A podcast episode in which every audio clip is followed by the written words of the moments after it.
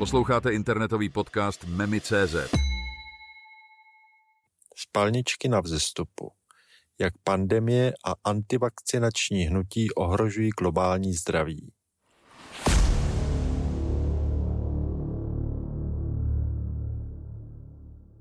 Ve světě dochází k znepokojivému nárůstu počtu úmrtí a případů spalniček. V roce 2022 byl zaznamenán 40% nárůst počtu úmrtí na spalničky ve srovnání s předchozím rokem.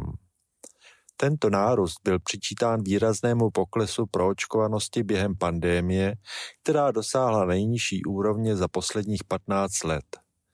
Světová zdravotnická organizace a Americké centrum pro kontrolu a prevenci nemocí zdůraznili, že epidemie spalniček se vyskytly v 37 zemích, postihly více než 9 milionů dětí a způsobily 136 tisíc úmrtí, většinou v chudších zemích. Pokles proočkovanosti byl obzvlášť závažný v rozvojových zemích v Africe, jihovýchodní Ázii, Latinské Americe a Indii, kde se proočkovanost pohybuje kolem 66% Spálničky, vysoce infekční onemocnění se nejčastěji vyskytují u dětí mladších pěti let a mohou vést k závažným komplikacím, jako je encefalitída, dehydratace, dýchací problémy a zápal plic. V posledních letech se tato nemoc rozšířila i v některých bohatých zemích. Britské zdravotnické úřady v červenci varovaly, že v Londýně hrozí extrémně vysoké riziko propuknutí nemoci, přičemž v některých oblastech hlavního města bylo očkováno pouze 40% dětí. Svůj podíl na tom má bezesporu i lékař Andrew Wakefield. Ten se narodil v roce 1957 a vystudoval lékařství. Předtím, než se stal známým svou kontroverzní studií o MMR vakcíně, pracoval jako chirurg a gastroenterolog. Jeho studie z roku 1998, publikovaná v The Lancet, byla založena na malém vzorku pouze 12 dětí. Ve studii tvrdil, že 8 z těchto dětí vykázalo příznaky autismu krátce po očkování MMR vakcínou. Wakefield navrhl možnou spojitost mezi vakcínou a autismem, což vyvolalo obrovský veřejný zájem a také obavy. V důsledku publikace studie došlo ve Velké Británii k výraznému poklesu míry očkování. Mnoho rodičů se rozhodlo nechat své děti neočkované, což vedlo k nárůstu počtu případů spalniček a dalších nemocí. V roce 2008 zaznamenala Angelie a Wells první smrtelný případ spalniček od roku 1992.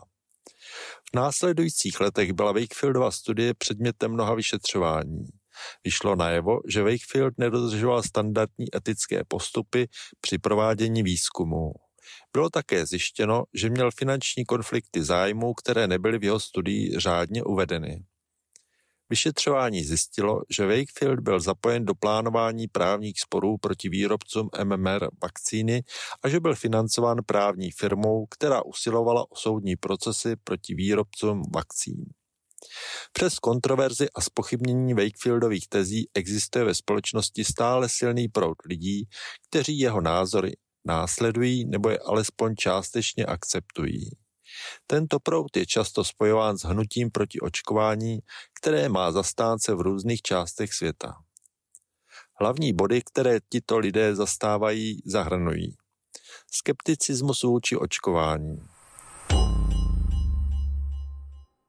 Mnoho z těchto lidí vyjadřuje obavy ohledně bezpečnosti a účinnosti vakcín. I když vědecké důkazy opakovaně prokázaly bezpečnost a účinnost vakcín, tito jedinci často spoléhají na anekdotické příběhy nebo neověřené zdroje informací. Podpora alternativních léčebných metod. Někteří členové tohoto hnutí upřednostňují alternativní nebo přírodní léčebné metody před tradičními lékařskými postupy, včetně očkování důraz na osobní svobodu a rodičovská práva.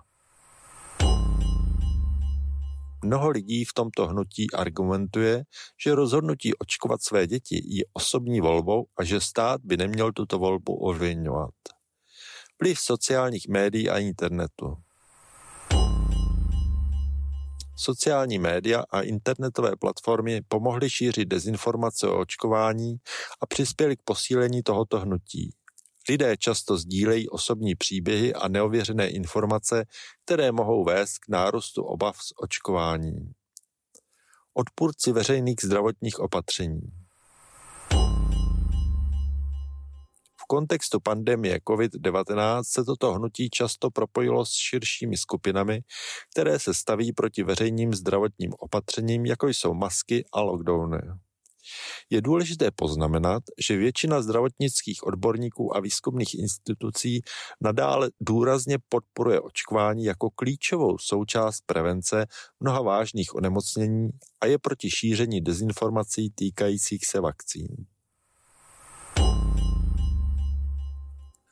Lze vyčíslit, jaké škody způsobují antivaxerské tendence ve společnosti? Přesné vyčíslení škod způsobených antivakcinačními přístupy je komplikované, protože zahrnuje řadu přímých i nepřímých nákladů, které se liší v závislosti na geografické oblasti, konkrétních onemocněních a širokém spektru ekonomických a sociálních faktorů. Nicméně můžeme identifikovat několik klíčových oblastí, kde tyto škody nastávají. Zdravotní náklady.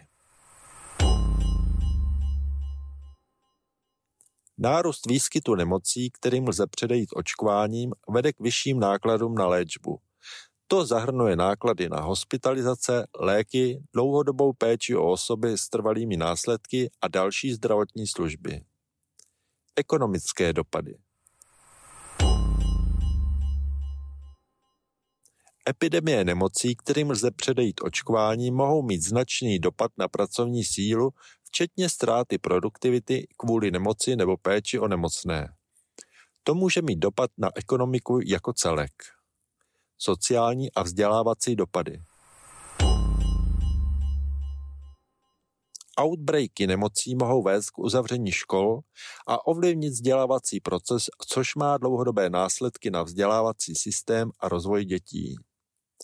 Náklady na veřejné zdraví. Snahy o zvládnutí a kontrolu outbreaků vyžadují značné zdroje od veřejných zdravotních institucí, včetně kampaní na zvyšování povědomí, sledování nemoci a intervencí veřejného zdraví. Globální zdravotní dopady. V globálním měřítku může nedostatečné očkování v jedné oblasti vést k šíření nemocí do jiných regionů, což zvyšuje globální zdravotní rizika a náklady na zdravotní péči. Psychologické dopady Strach a nejistota spojená s nárůstem nemocí mohou mít negativní dopad na duševní zdraví komunit. Přestože je možné odhadnout některé z těchto nákladů, celkový ekonomický a sociální dopad antivakcinačních přístupů zahrnuje i méně hmatatelné faktory, jako jsou lidské utrpení a ztráta důvěry ve veřejné zdravotnictví, které je těžší kvantifikovat.